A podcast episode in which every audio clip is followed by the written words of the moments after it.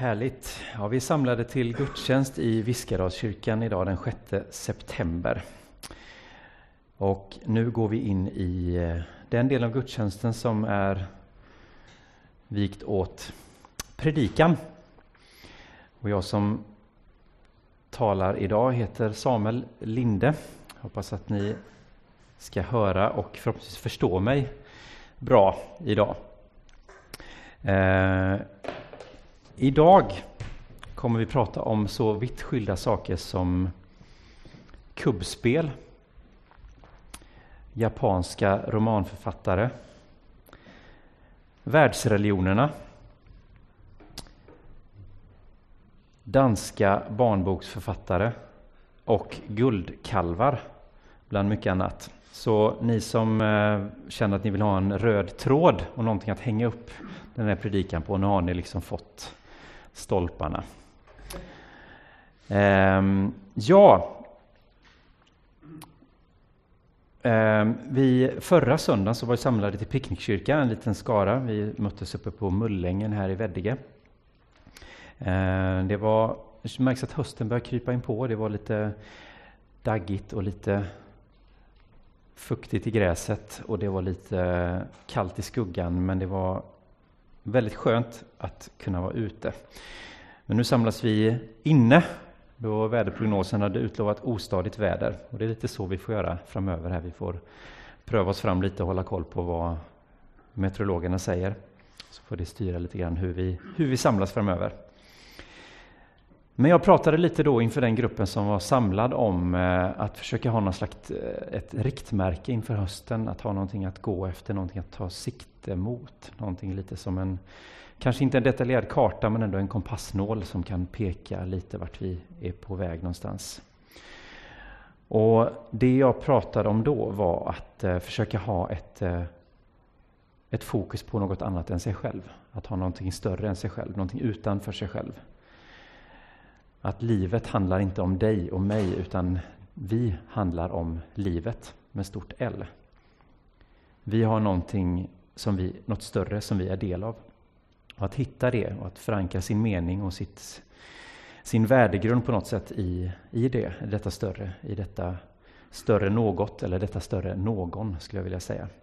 Och Det ligger lite till grund för det jag ska prata om idag, som jag tänkte försöka prata om några söndagar framöver. Så det här får ni se lite som en del ett i en liten serie med några predikningar tror jag. Och förhoppningsvis blir det ganska, en ganska logisk och pedagogisk uppdelning. Jag hoppas att ni har haft en jättebra sommar eh, och att ni har spelat mycket kubb som har blivit någon slags svensk nationalsport eh, på eh, sommarhalvåret, känns det som. Vi gick faktiskt väldigt länge och, inte, och ägde inget eget kubbspel utan vi lånade. Och det går ju inte, alla måste ha ett eget kubb, eller hur? Ehm, och man kan köpa kubbspel precis överallt. Ehm, förra sommaren när vi skulle köpa kubbspel så var kubbspelen slut. I år var det lite lättare att få tag på det. Så vi köpte ett eget och det har vi spelat så mycket vi har hunnit och vädret har tillåtit. Men när det gäller kubb så är det som en hel del andra fenomen här i världen att man är inte alltid riktigt överens om hur det ska spelas. Alltså grundprincipen är ju densamma, inga överhandskast, utan man ska liksom svinga med rak arm ett underhandskast och så släpper man de här pinnarna, eller strö tror jag de kallas. Och så ska man träffa och välta ner motståndarnas kubbar. Och så, vad händer sen? Jo, man kastar över dem och så, men sen vad som händer där, där kan det råda lite tveksamheter beroende på hur länge man tycker om att en omgång ska ta. Ibland ska de här kastas tillbaka och så ska bortalaget så att säga kasta en gång till på de här. Och så kör man fram och tillbaka och fram och tillbaka och så blir det ett evighetsspel. Andra kör en lite effektivare variant. När, nej, när man träffar den här kubben så är den död. Och sen när alla kubbarna är borta på en sida, då börjar det här spännande momentet när man ska kasta på kungen som ligger i mitten. Lasse, du kan få hoppa över till nästa. Där har vi en liten bild. Ni som inte vet vad jag pratar om, vadå kubb, vad är detta för någonting? Välkommen in i år 2020. Vi har spelat detta spelet i säkert 15 års tid, så nu är ni välkomna in i framtiden. Detta är vad vi gör på somrarna i Sverige. Eh, då ska man kasta på den här kungen som står i mitten. Det känns igen av att den är lite större, lite tjockare än de här kubbarna och så har den en liten, ofta en liten kron form längst upp på. Och den ska man kasta på då.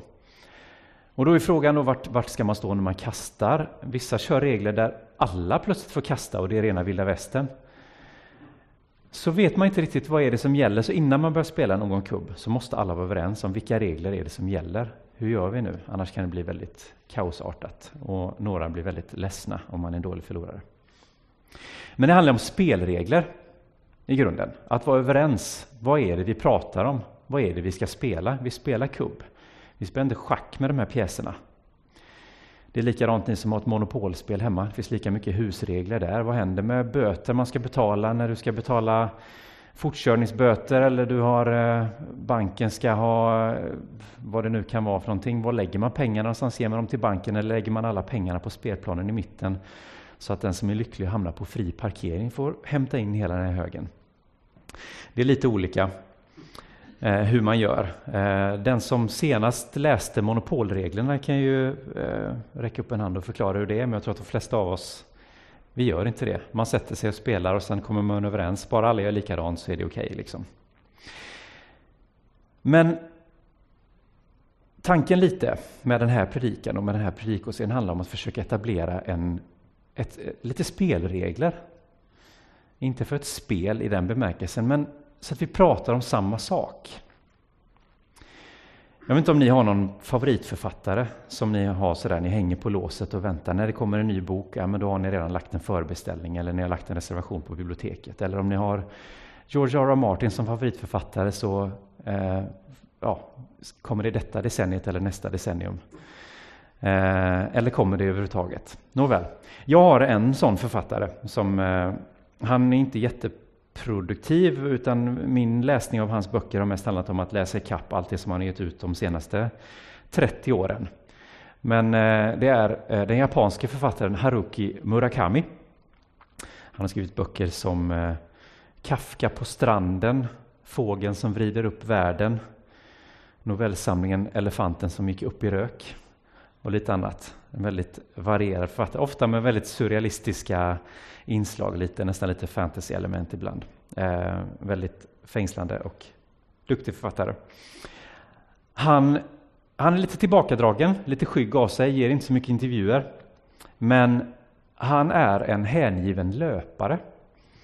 Och förutom sina, sin eh, bibliografi av romaner och novellsamlingar så har han skrivit en bok som heter Vad jag talar om när jag talar om löpning.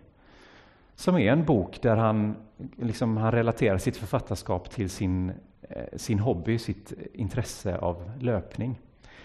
Och berättar om sin, sin ja, bakgrunden och hur, han, hur intresset väcktes och så vidare. Och sitt förhållningssätt till löpning.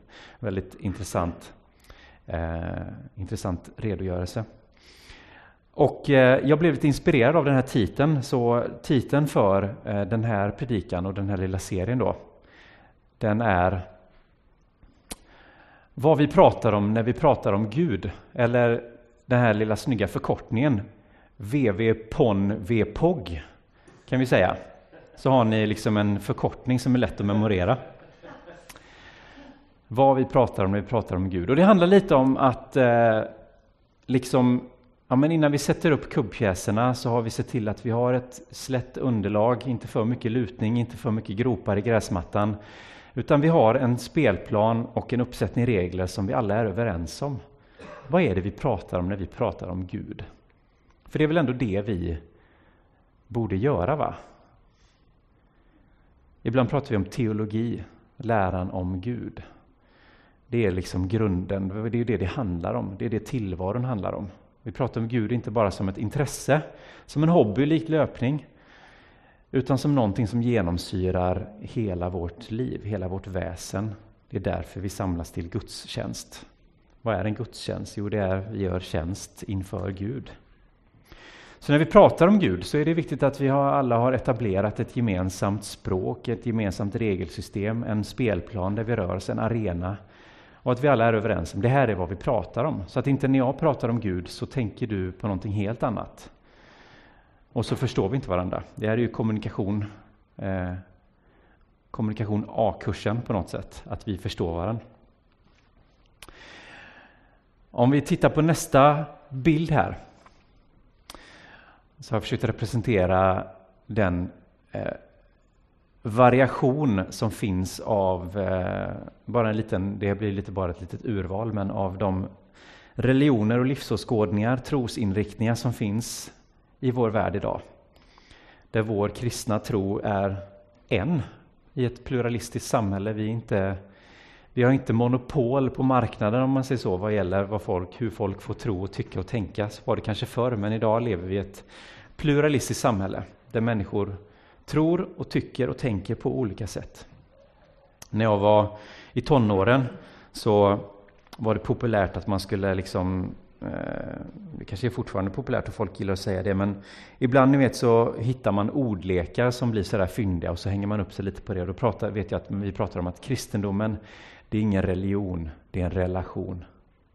Badum dish, och så kom det en sån liten trumvirvel. Att det var liksom en, ja men så skulle man se på det. Och det ligger någonting i det. Men religion och religion fick någon liksom där negativ stämpel att ja, nej, religion det är det som är dött och trist och relation det är det som är levande.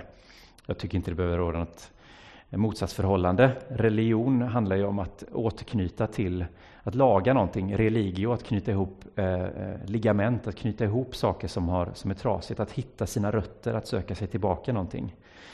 Och en eh, relation eller en tro eller en livsåskådning behöver ju bygga på någonting. Det behöver ju ha rötter. Så religionsordet är fortfarande i högsta grad relevant.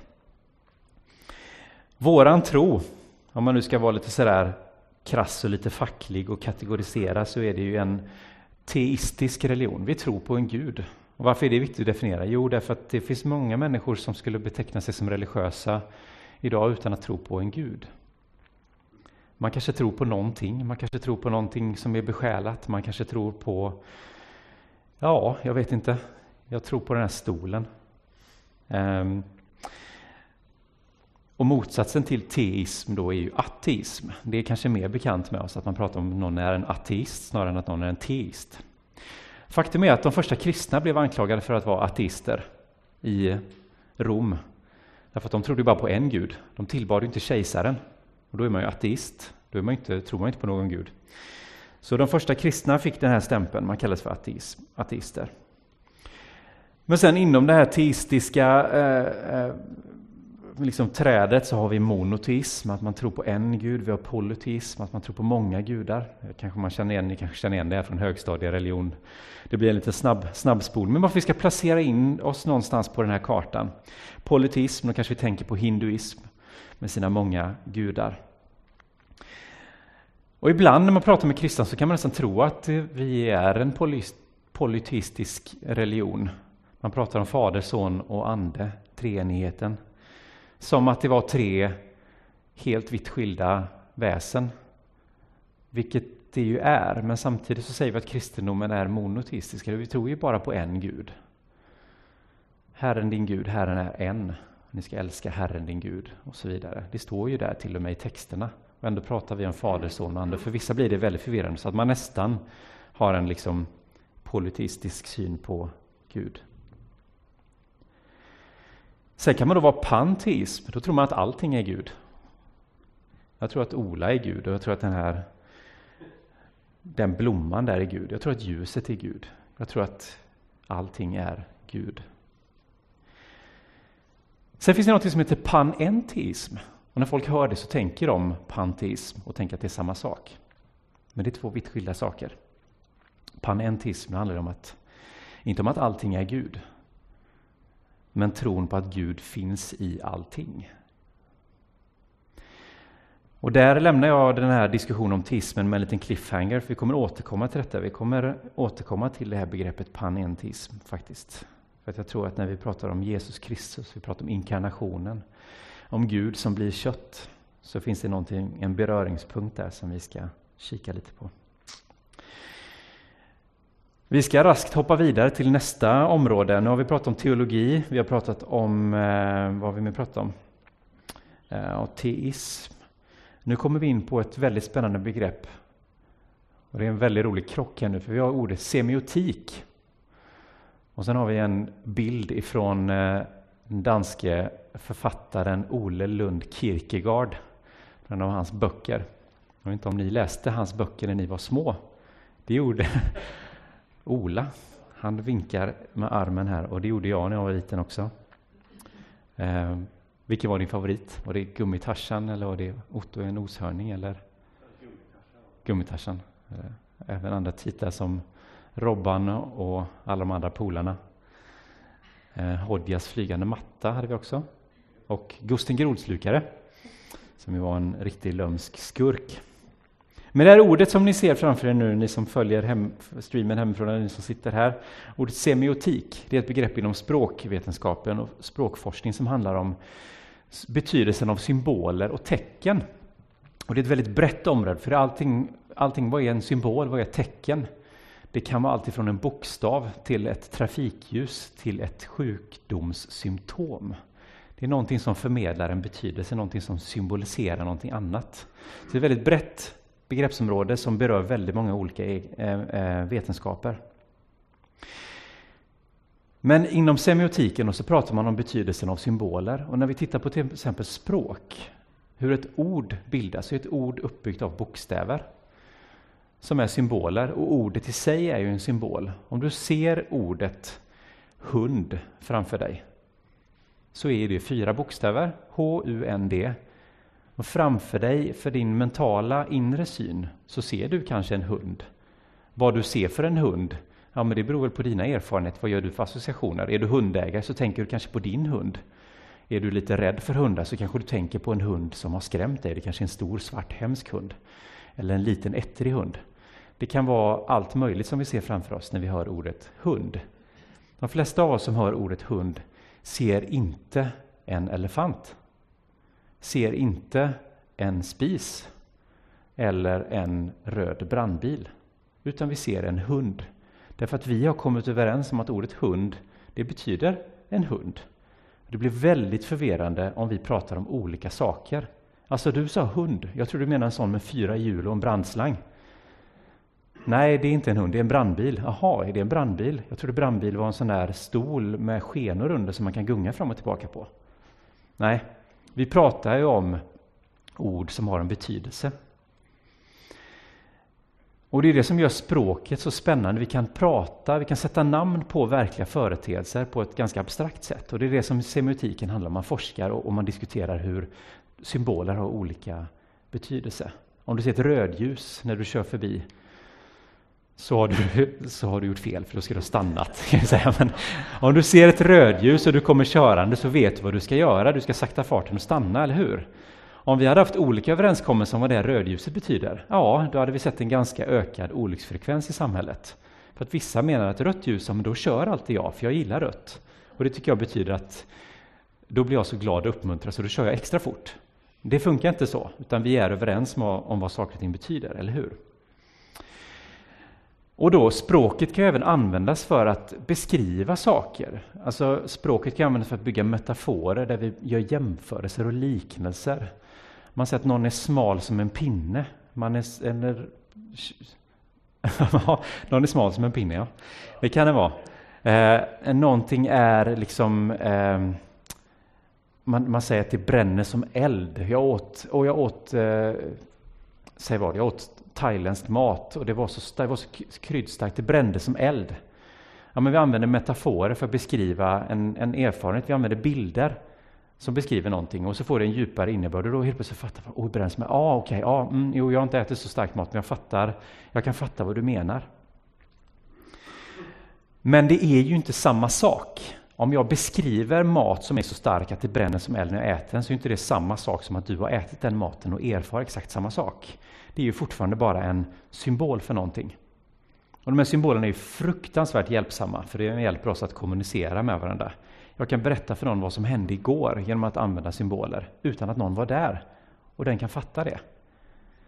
Det är otroligt fascinerande och man kan gräva mycket djupt i detta, men om ni inte tar med er allt detta så i alla fall den här tanken om metafor och om hur språket i sig är liksom symboler för en yttre verklighet. Det är ett sätt för oss att prata om saker och berätta om saker för en som inte var där, för en som inte ser det, för en som inte upplevt precis som jag har gjort. Och Det finns en episod i en av eh, Ole Lund Kierkegaards böcker. Jag lyckades inte hitta i vilken av böckerna det är, om det är i Gummitarsan eller om det är i Robban och alla de andra polarna. Men det finns en episod om eh, en, det är en liten äldre kille som drar med sig lite, några, några yngre killar och gör lite hyss och de busar lite. Så berättar han, eller de, han visar ett av sina bästa hyss. Det man ska göra då, det är att man går och ställer sig i ett gathörn och så tittar man upp mot himlen. Och när folk går förbi och ser att man står och tittar mot himlen så kommer de stanna och också titta upp mot himlen. Och sen när man har samlat tillräckligt mycket folk där, då går man bara därifrån. Och så står folk kvar, kvar och tittar mot himlen och vet inte vad det är de tittar på. Känner ni igen berättelsen? Ja, ett jättebra hyss. Jag vet att jag försökte testa det, men Väddö är så litet, det blir inga folksamlingar på det sättet. Man ska nog vara i en större stad för att få det att funka. Eh, men så där kan det vara. Vi tittar mot någonting. Och ibland blir man så besatt liksom av det här tittandet att man nästan glömmer av vad är det jag tittar på egentligen. Vad är det, man, tankarna har spårat iväg, så står man där och så tittar man upp mot himlen och så kommer man kanske på sig själv, men varför står jag här och tittar? Jag vet inte ens vad det är jag tittar på. Risken finns när vi pratar metaforer, är att vi kan bli så fast i metaforen att vi glömmer av att det bara pekar mot någonting annat. Om jag står och pekar mot månen, så är ju månen det viktiga, inte mitt finger. Men om jag står och pekar mot månen och du står och tittar på mitt finger så missar du ju den större verkligheten. Ja, här är mitt finger och det pekar mot månen, men du ska inte titta på fingret, du ska titta på månen. Så funkar metaforer och så funkar det när vi blir så fast i metaforer att vi glömmer av att den pekar mot en större verklighet. Och det är faktiskt så när vi pratar om Gud. Vi pratar om Gud. På vårt språk är det bokstäverna G, U, D. Andra språk använder andra bokstäver. Engelskan har snarlikt, de har G, O, D. God. Tyskan har gott, gott någonting kanske? Vad vet jag? Varje språk har ju sitt sätt, eller hur? När Gud presenterar sig i Bibeln ni vet den kända berättelsen om Mose när han står vid den brinnande busken. Så hör han en röst som säger, nej Mose frågar honom om de har en konversation och Gud försöker få Mose att gaska upp sig, skärpa till sig och lämna sin landflykt och gå tillbaka och konfrontera farao i Egypten för att folket ska få bli fri från sin fångenskap.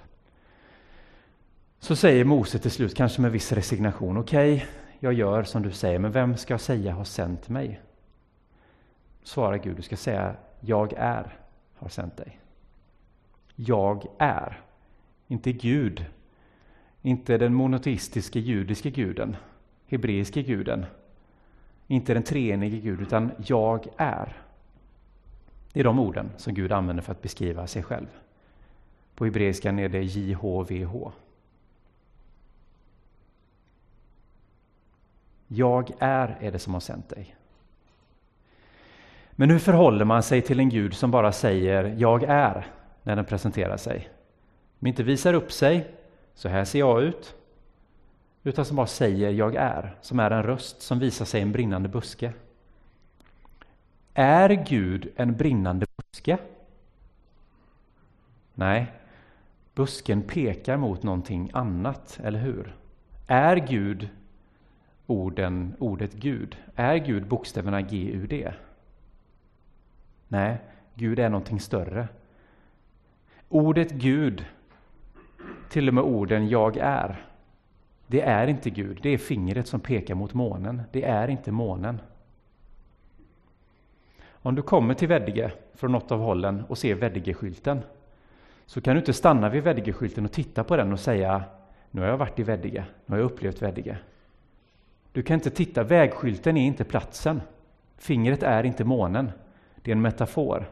Det pekar mot någonting större. Nu är det tyvärr så att språket och orden, det är de enda symbolerna vi har. I stort sett.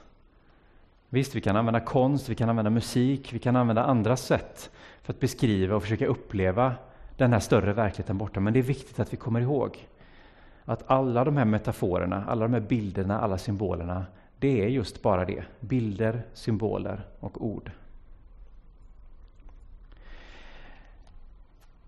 När Mose har varit uppe på berget Sinai och fått lagtavlorna ifrån Gud. kan hoppa vidare till nästa bild så slipper ni se Olle Lund Kierkegaards illustrationer. Får låna böckerna på biblioteket. Väldigt rolig läsning. När han har fått ta emot lagtavlorna på berget Sinai Ehm, och Gud har skrivit med fingret i de här stentavlorna så kommer han ner. Men Mose har varit där uppe ett tag och folket tycker att det är lite segt att vänta på Mose. Det tar sån evig tid. Då tröttnar de. Mose bror Aron är kvar där nere och är lite ställföreträdande. Ledare liksom håller i trådarna, försöker hålla ordning på kaoset medan Mose är borta. När Mose är borta, det här begreppet när katten är borta dansar råttorna på bordet, det är verkligen det som händer här. För folket tröttnar. Och så står det i eh, kapitel 32 och några versar, in, några versar där. Jag läser från början, sen ska vi stanna upp vid en mening där. När folket såg att det dröjde innan Mose kom ner från berget samlades omkring Aron och sa till honom Gör oss en Gud som kan gå framför oss. Vi vet inte vart den där Mose har tagit vägen, han som förde oss ut ur Egypten. Aron svarade dem Ta guldringarna ur öronen på era hustrur, era söner och era döttrar och kom hit med dem. Då tog alla av sig guldringarna som de hade i öronen och lämnade dem till Aron. Han tog emot guldet av dem och knöt in det i en kappa. Sen gjorde han en gjuten tjurkalv av guldet. Då ropade de detta, Israel, är din Gud som har fört dig ut ur Egypten. När Aron såg vad som skedde reste han ett altare framför kalven och lät kungöra. Imorgon firas en högtid till Herrens ära. Och så berättas det att de gjorde detta, de offrade och de dansade runt den här guldkalven och Mose kom ner och blev vansinnig och krossade stentavlorna och så vidare. Ni kan läsa mer om det i Andra Mosebok kapitel 32. Men om vi hoppar fram en, en bild och tittar på just den här meningen ifrån i vers, i, kap, i vers 4.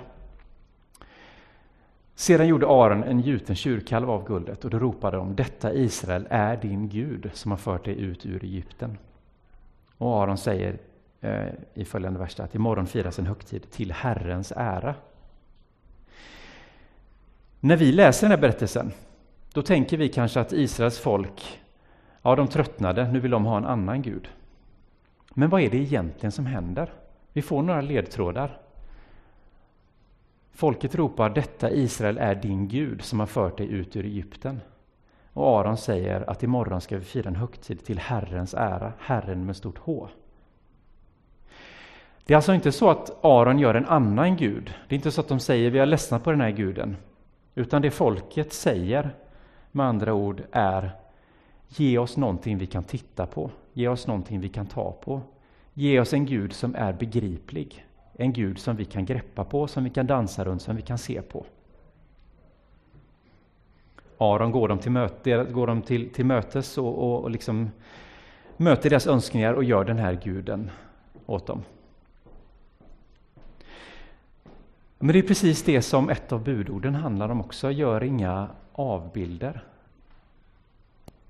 Gör ingen bild av Gud. Och i, liksom i en utökad eller i en, i en förlängd betydelse så innebär ju detta att varje gång vi talar om Gud, för att använda den här guldkalvs, göra den här guldkalven till en metafor och till en symbol för vad detta handlar om. Varje gång vi säger någonting om Gud och säger så den här är Gud och liksom rutar in detta är Gud. Då har vi gjort oss en avgud. Då har vi gjort oss en guldkalv. Då har vi gjort Gud enkel och begriplig och förståelig. Kanske är det därför Bibeln är så full av olika bilder. Saltaren pratar om Gud som en hönsmamma som sträcker ut sina vingar. Ibland är Gud en molnstod, ibland är han en brinnande buske. För Elia var Gud en susning. För de första lärjungarna det var Gud Jesus Kristus, Gud gestaltad i kött och blod. Gud är ande, Men Gud är alltid större. Gud är inte fingret som pekar. Gud är det som fingret pekar mot.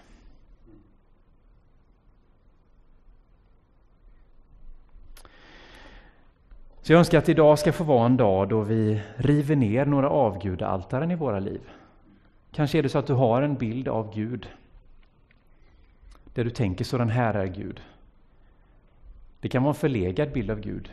Det kanske är en helt felaktig bild av Gud. Du kanske har en bild av Gud som en straffande, dömande Gud som bara väntar på att få göra livet surt för dig. Du kanske har en bild av Gud som en gammal man i vit klädnad och stort skägg som sitter på ett moln. Vad än din bild av Gud är, så önskar jag att du ska få se den för vad det är. Det är bara ett finger som pekar mot någonting. Kanske till och med ett finger som pekar åt fel håll. Så min önskan och min bön idag, det är att vi ska få våra metaforer,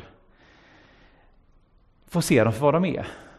De kan vara hjälpsamma, de kan vara mindre hjälpsamma, men de är bara metaforer. De är bara fingrar som pekar mot månen. Och jag ber att du idag ska få en liten skymt i alla fall. Jag tror inte vi kan ta in hela månen. Vi kan inte ta in hela Veddige vid vägskylten där, utan men kanske att vi kan i alla fall få se någonting mer, någonting större. Och se att allt det där som vi tror, allt det som vi tror, som vi är så säkra på. Kanske att vi skulle ha lite mer ödmjukhet inför det, inför de bilderna.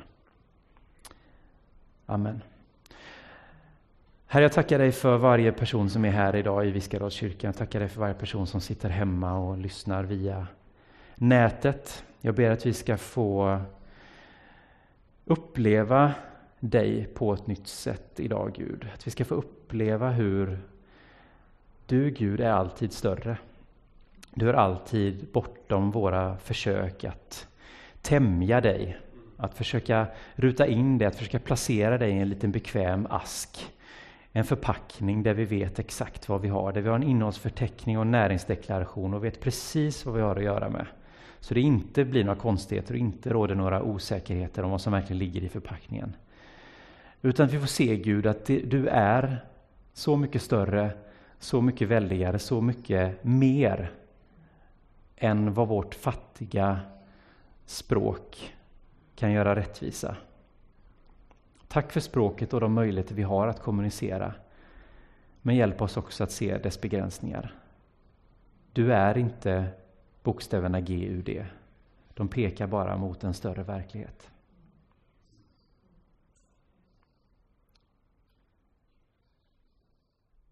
Amen.